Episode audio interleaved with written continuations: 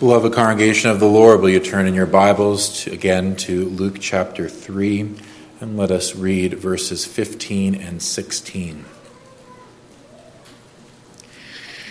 And as the people were in expectation, and all men mused in their hearts of John, whether he were the Christ or not, John answered, saying unto them all, I indeed baptize you with water, but one mightier than I cometh, the latchet of whose shoes I am not worthy to unloose. He shall baptize you with the Holy Ghost and with fire. Well, I think it would be a very easy case to make that the coming of the Lord Jesus Christ into the world and his beginning of his ministry of salvation is the most important historical fact which the, all the history books of the world can record.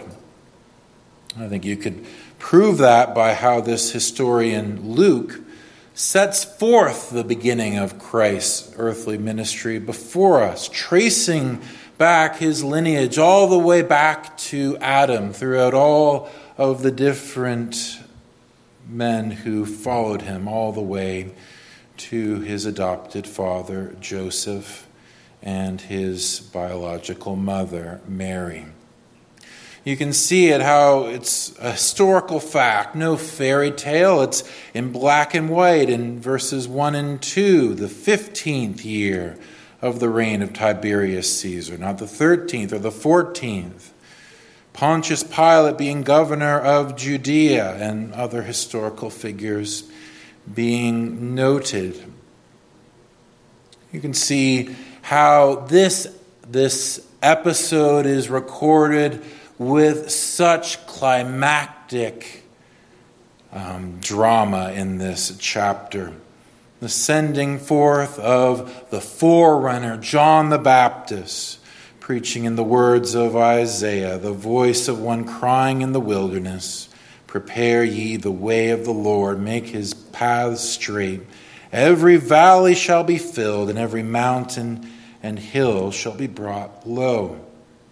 There it seems as though all the people of the world are set forth figuratively in one of two ways either as hills and mountains, elevating themselves in pride and ungodliness, they are brought low. And the valleys and the lowly places, setting forth those who in humility bow themselves before God in submission, those are the ones who are lifted up in the way of grace. Says that the crooked shall be made straight, the rough ways shall be made smooth. A great transformation is about to be brought forth as this the Sun of Righteousness rises in the sky with healing in his wings, the great beginning of Christ's ministry, this historical fact. And with the coming of the Lord Jesus and his forerunner, John the Baptist, we also have something that is of great and um, importance to the covenant people of God, the institution of Christian baptism. Marked at the beginning of Christ's ministry through his servant John the Baptist, and solemnized by his own participation in that baptism setting that ordinance apart for all of his own.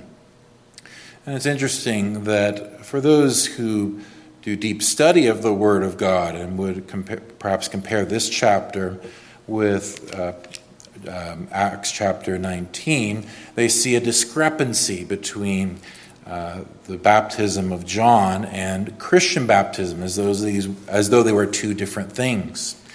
And if you still uh, have that belief yourself, I'm happy to speak with you after the service. I can refer you to many wonderful theologians like Francis Turretin who really show that they are really one ordinance. But I think you could prove it from the simple fact that in the text which I began to read there in verse 16, it is a baptism that was um, instituted from the very beginning in the name of Jesus Christ.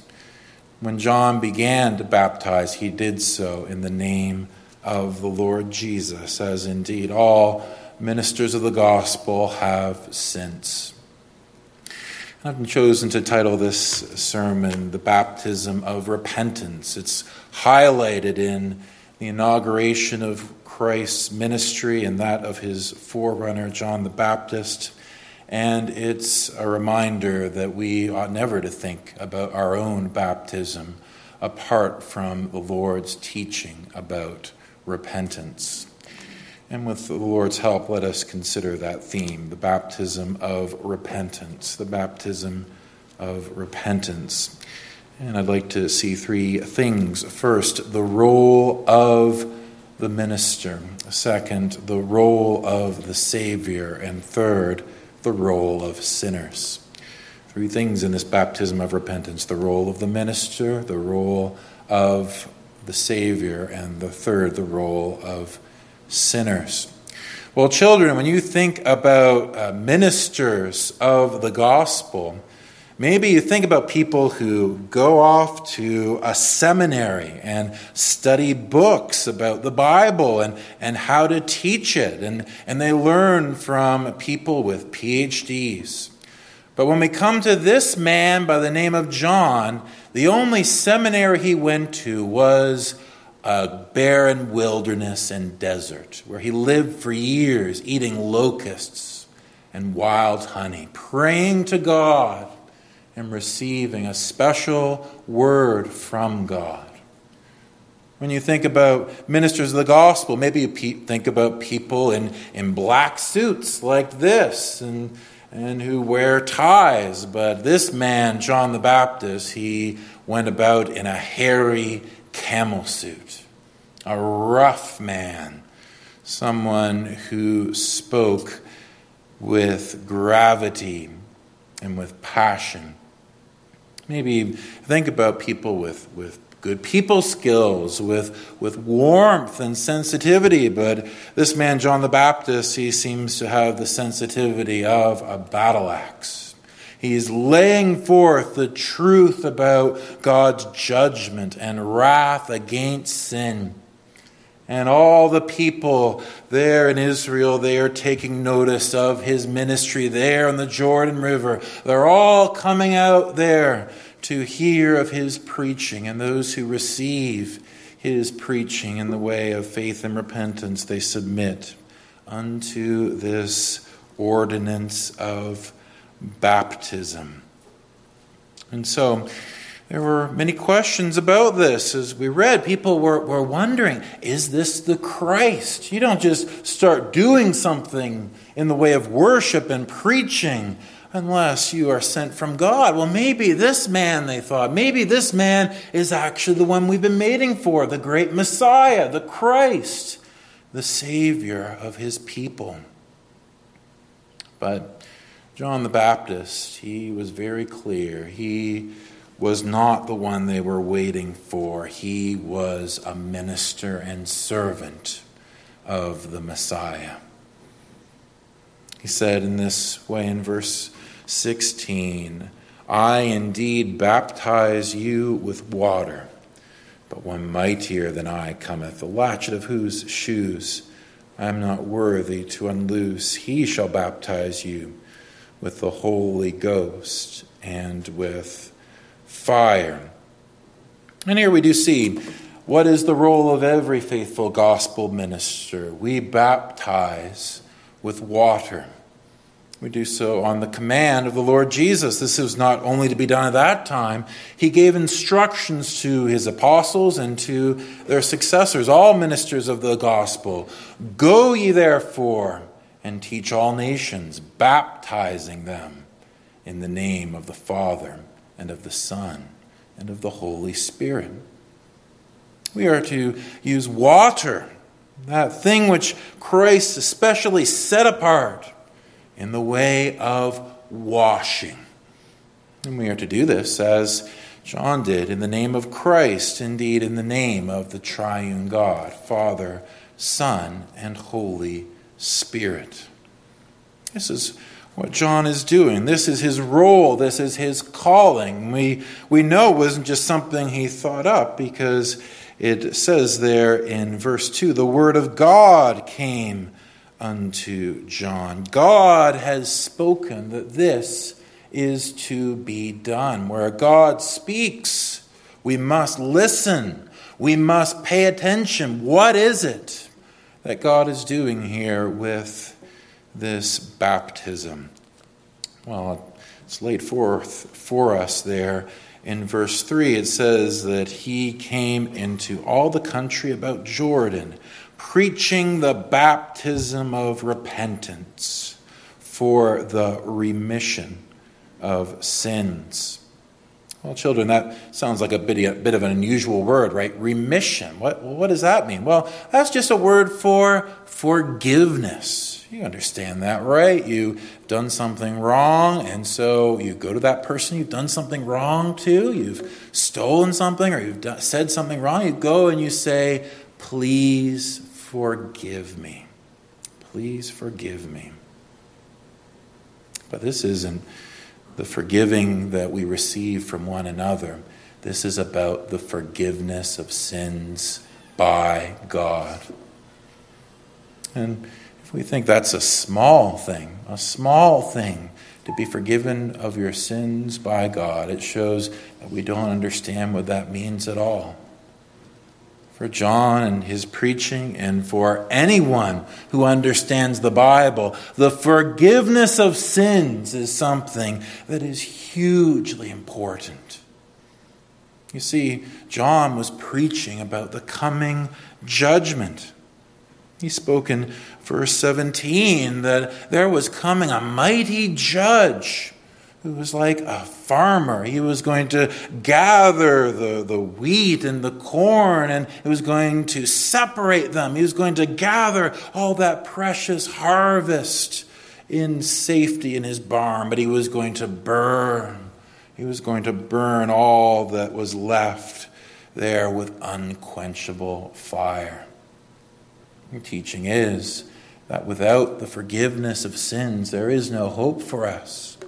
God is going to judge every man according to his deeds, whether they be good or bad, every thought, every word, every action. It is all recorded in his book. And the great question that John had was what are you going to do about it? What are you going to do about the fact that God is just? and that you are a sinner.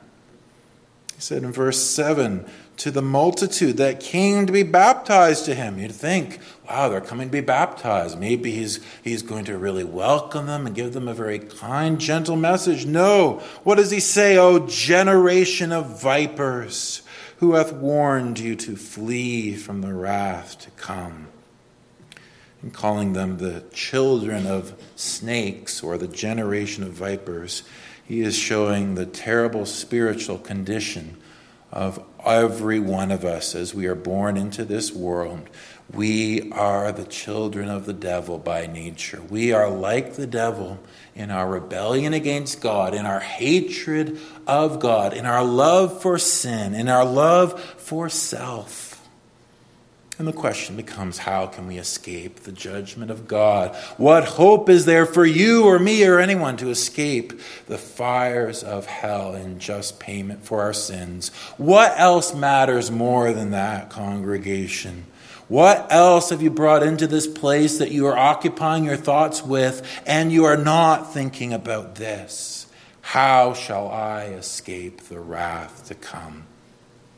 Well, there was a wonderful promise that in the new covenant there would be a revelation of God's grace that would bring about perfect atonement for sin, perfect satisfaction of this holy God.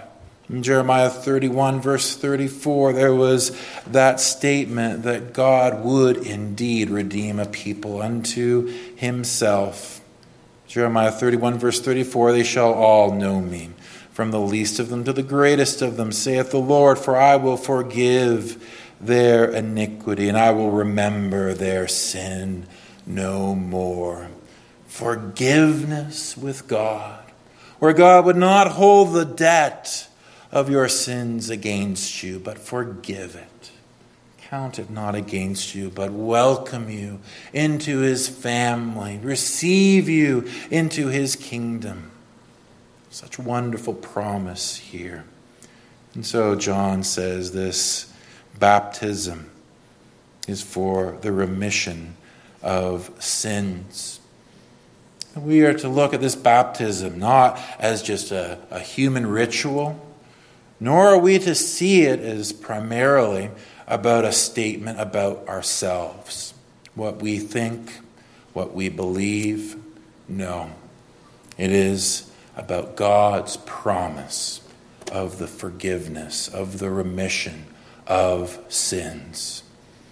Reminded of that story about Martin Luther. There he was in Wartburg's castle, and the devil appeared to him and gave him a great long list of his sins, trying to drive him into despair. You know what Luther did? He grabbed that ink blot and he threw it at him, and he said, Away with you, devil! I am baptized. And whatever you think about Martin Luther, or whatever you think about all aspects of his theology, there was something there pointing to the fact that baptism speaks of the promise of forgiveness of sins, that where God has so promised to forgive sins, we have no right to despair. We have no right to surrender under the power of the devil.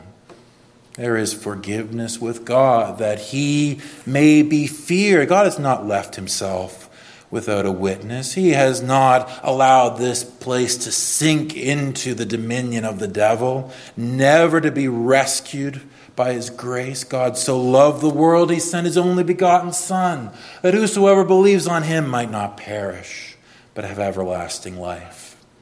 And this gospel is not only preached, it is signified. It is signified in a concrete, visible way that none may ignore. That the guilt of your sin may be washed away through the gospel. that is pictured in baptism. So, where the role of the minister is to baptize, it includes the preaching of the gospel. Wherever this would be separated from the ordinance of baptism, it becomes just superstition. It becomes just a ritual. It must keep the gospel promise central. But notice as well, there's not only the promise that is set forth here, but also this requirement. In verse uh, 3, we see that he, this was the preaching of the baptism of repentance for the remission of sins. The reality is that while this promise holds faithful that there is forgiveness with God, it was never to be separated from repentance. None were ever to think that you could live in your sins, that you could persist in hatred and rejection of God and receive even the slightest bit of comfort from heaven. No. Just as the prophet Isaiah had spoken about in Isaiah chapter 55 let the wicked forsake his way and the unrighteous man his thoughts. Let him return unto the Lord, and he will have mercy. And to our God, for he will abundantly pardon. This forgiveness of sins that was to be pronounced with this requirement of repentance. A repentance that turns away from the works of the devil, turns away from this world of temptations, turns away from all that would oppose and hate God and turning unto God as he's offered in the person of his Son, the Lord Jesus Christ. A turning away from sin, a turning unto God in Christ. This is what true repentance is a radical change of mind and heart and life, a mighty revolution in the soul, a turning unto God.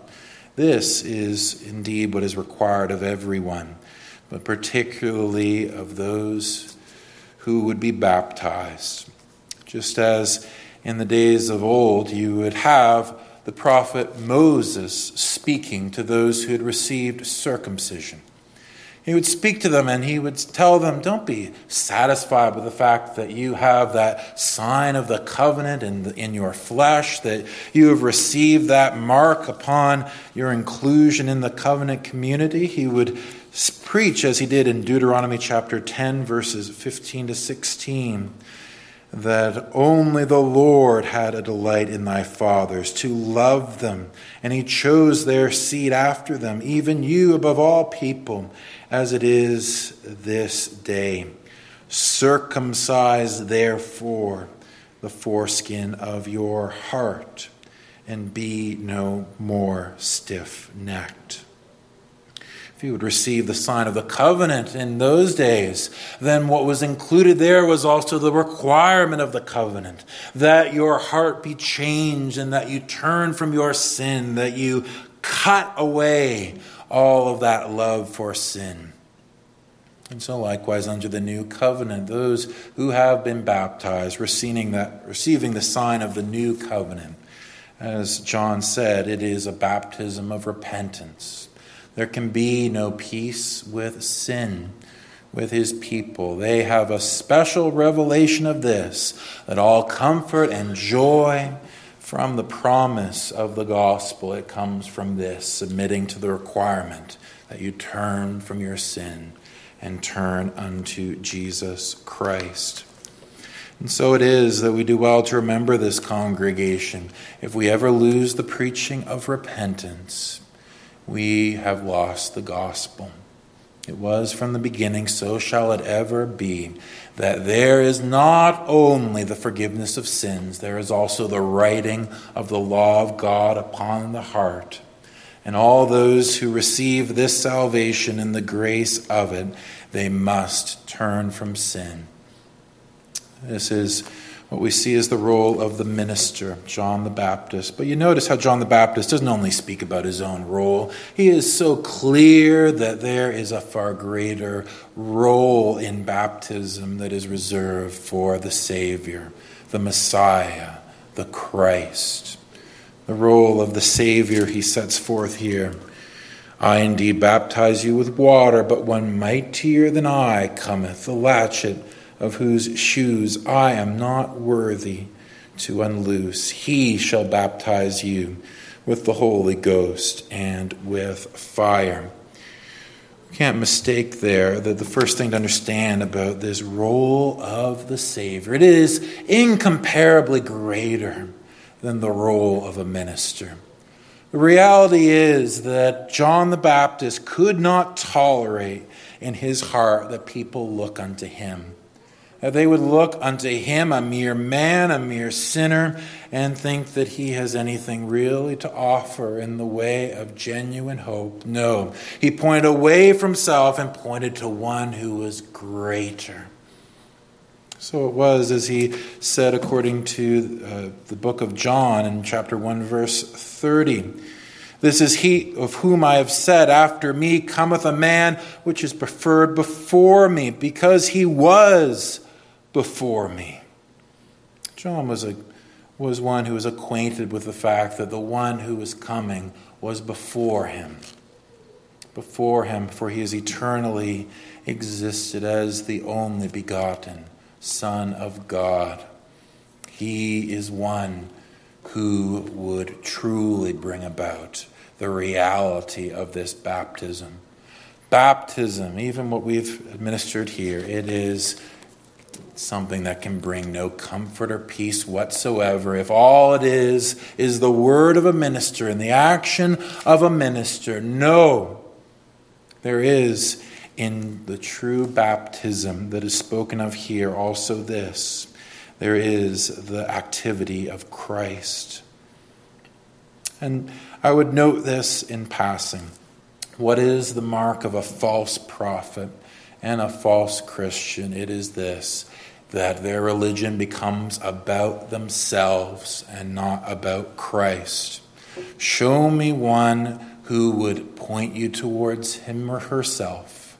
Point me to one who would elevate him or herself. I will show you someone who does not know the grace of the Lord Jesus Christ.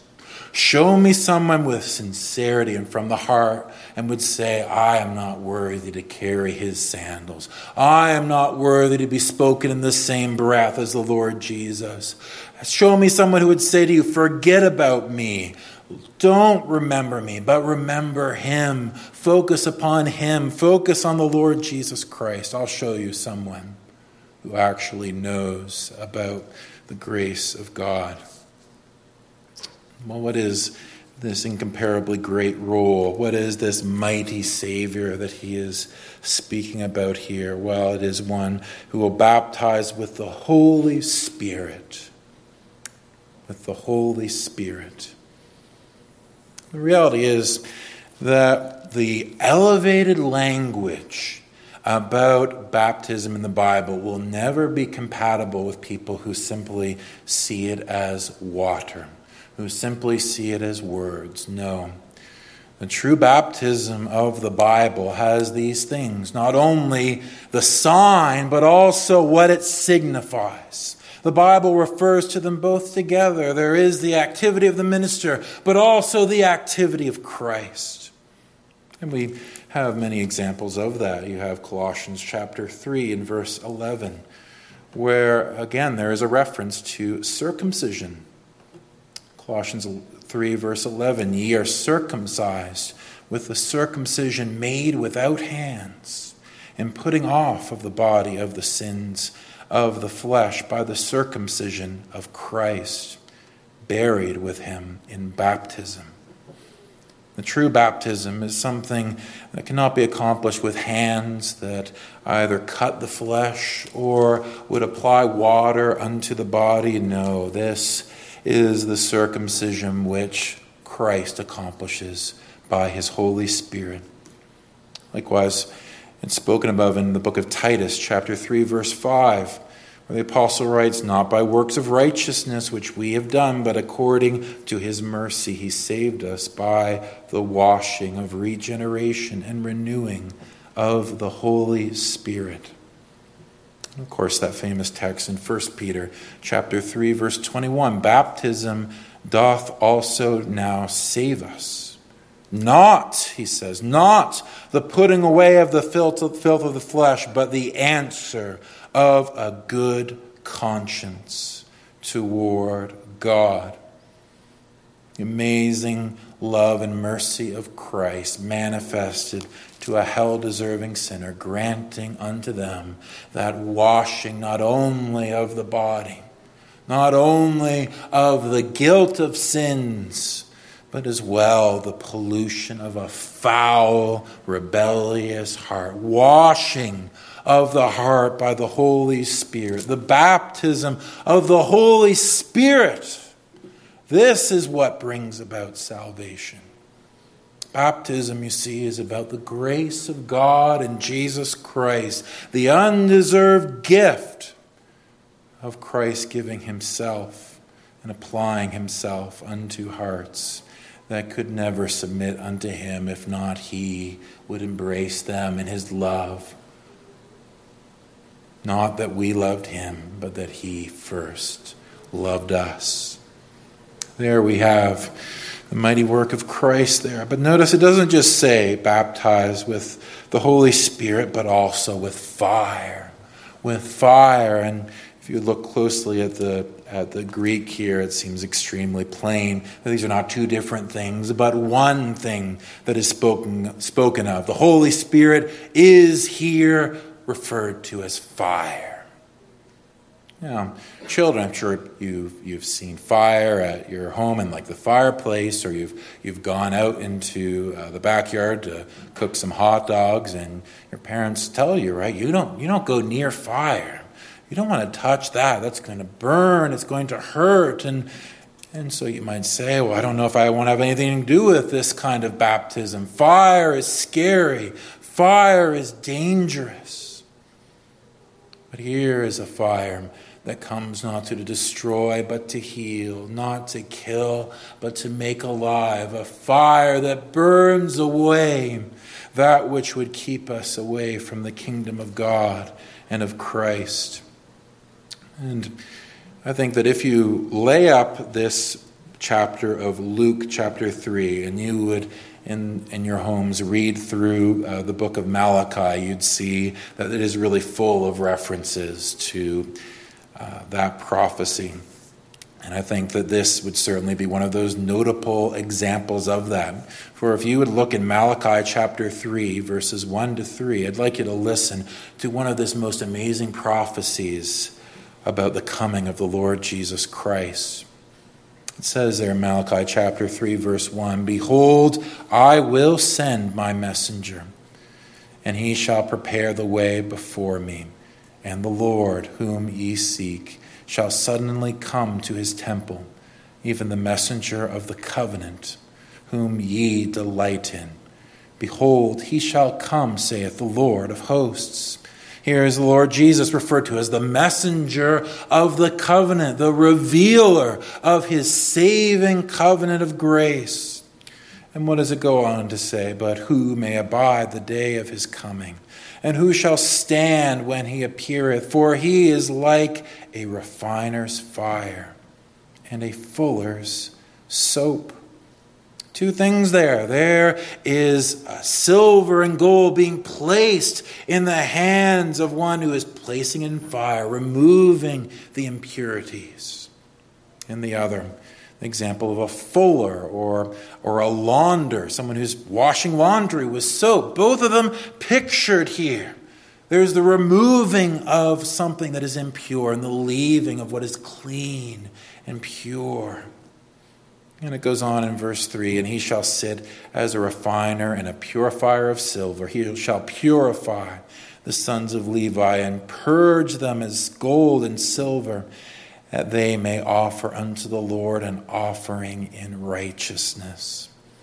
Here it is, congregation, the great work of Christ, burning away all the impurities of your heart that is so polluted and foul. Do you not know that if someone were to know your thoughts, to know what you desire, if it were right up behind me on a great big screen for everyone to read, would you not shudder to think of people recognizing what you have thought in the past week?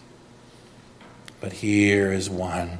Here is one with the mighty fire of the Holy Spirit who comes into the heart and burns up all those thoughts and desires and appetites and purifies that heart so that you may be as a priest and a Levite, a servant of the living God, worshiping him and bowing before his royal throne. And make no mistake, congregation, if there is not this change, if there is not this grace, so that we have this break from sin, there is no hope for us. Without holiness, no man shall see the Lord. Except you are washed, except you are born of water and the Spirit, you cannot see the kingdom of God. And so we're, we're left with no ambiguity about this congregation. Baptism is a sacred thing, it brings together both the sign and the thing signified, so that you are able to mark in yourself is it the case that you have come to this place where Christ has begun to work in your life? Have you begun to see that He is precious to you, that you cannot live without Him? Have you desired and truly sought to live by His commandments? Are you submitting all things unto His royal scepter? Well, that owes not unto you, it owes to a work of His grace. And so, you, believer, you may look at your baptism, you may see truly that He has sealed unto you His saving covenant he who has begun a good work and you will see it through unto completion. And so it is baptism. It is something that supports our faith. It nurtures our faith. It grows our faith. We look outside of self and we see his promise. And then, having seen his promise both to forgive and to sanctify, we begin to trace the work of his spirit in our lives and we grow in our assured faith a mighty thing, this baptism. But I would leave you, and especially in the way of application, by considering, in the third place, the role of sinners. the role of sinners. Well, John spoke very directly to those who came unto the Jordan River to hear about his baptism of repentance, and that he has set an example for all ministers of the gospel. I would also speak to you about what you must make of these things, what you must do with this baptism of repentance and the message of it. And the first thing, ought we not to recognize that we must repent of indifference to this great work of God in baptism? We can see that plainly, right? If, if there is someone here who is not baptized nor interested in being baptized, and you have, have no interest in the things spoken of here, then you are basically saying that you are an enemy of your own soul. You are saying that you have no part in Christ and that you have no desire to know Him or His salvation. It's an awful thing to contemplate. You would despise the work of Christ in his baptism. But ought we all know also to see that the one who is baptized and who also neglects to even think on these things is no less a despiser of baptism. And for you, it was just that you were, you were baptized by minister so and so, that you were a member of this or that church, that you were part of a, a particular federation of churches. Well, that will not do you one bit of good on the day of judgment. What good does it say that you are a son and daughter of Abraham? God can raise up from the stone sons and daughters of Abraham. No, what really matters is that you have what baptism signifies. You have Christ applied unto your soul. That is what we must occupy ourselves with, congregation. But not only, not only is it wrong to neglect that for ourselves, but also for one another, especially the little ones amongst us. It is something we must solemnly take care about, that we instruct our little ones about baptism, that we instruct little Heidi, that we instruct all those who have received their baptism, that they can find their salvation in no other place than the Lord Jesus Christ, the messenger of the covenant, the Lord of salvation, the Sun of righteousness, with healing in his wings. We point them unto Christ. We say it must be real for you as well. You must look unto him. You must receive him as he's offered to you in your baptism. Let us never neglect this congregation. Would it not be better in, in some ways, and I shudder to even say it, for the ordinance of baptism than to be lost, than it, for it to be corrupted, for it to become something that hardens us in our unrepentance? And causes us to see that we are sufficient of ourselves to stand before a holy God, would it not make us just as bad as the Pharisees who took pride in their um, religious upbringing and their physical descent? Oh, may it never be. We'd apply this as well. You must, you must repent of your unbelief. Not only your indifference, but also this, your unbelief? Is it not true that if you would be content to live in your sins, if you would not trust in the Lord Jesus Christ, if you would live all your life in such doubts and fears as to never come to a sure and sound hope, then it owes simply to this you do not believe in the Lord Jesus Christ, faithful offer of salvation coming to you in baptism? Would you not take it very seriously if a king or a prime minister or a president were to personally write down a letter, to put your name on it, to tell you what it is he's going to do for you, to place it in your hand? But so it is if the Lord Jesus has come to you in your baptism he has spoken to you personally by name, saying that surely I will bless you if you will have me as your Lord and King and Savior. Do not harden your hearts, but submit unto the washing, unto the cleansing of my gospel. Rest in my promise and know that I am yours. Oh, it's a terrible thing Terrible thing to not receive Christ in our baptism. No, if you are without Christ, then your baptism will condemn you if you go to your grave without conversion, for Christ came to you personally. We would say this in the third place congregation repent not only of your indifference and unbelief, but also of your fruitlessness. Your fruitlessness. You see, this repentance, it is something that bears fruit. John said that in verse 9. And now also the axe is laid unto the root of the trees. Every tree, therefore, that bringeth not forth good fruit is hewn down and cast into the fire. We are to care about our lives, congregation. We are to care about the things we are occupying ourselves with, the things that we are doing. Show me how you spend your time. Show me what fills your thoughts. Show me what fills your mouth.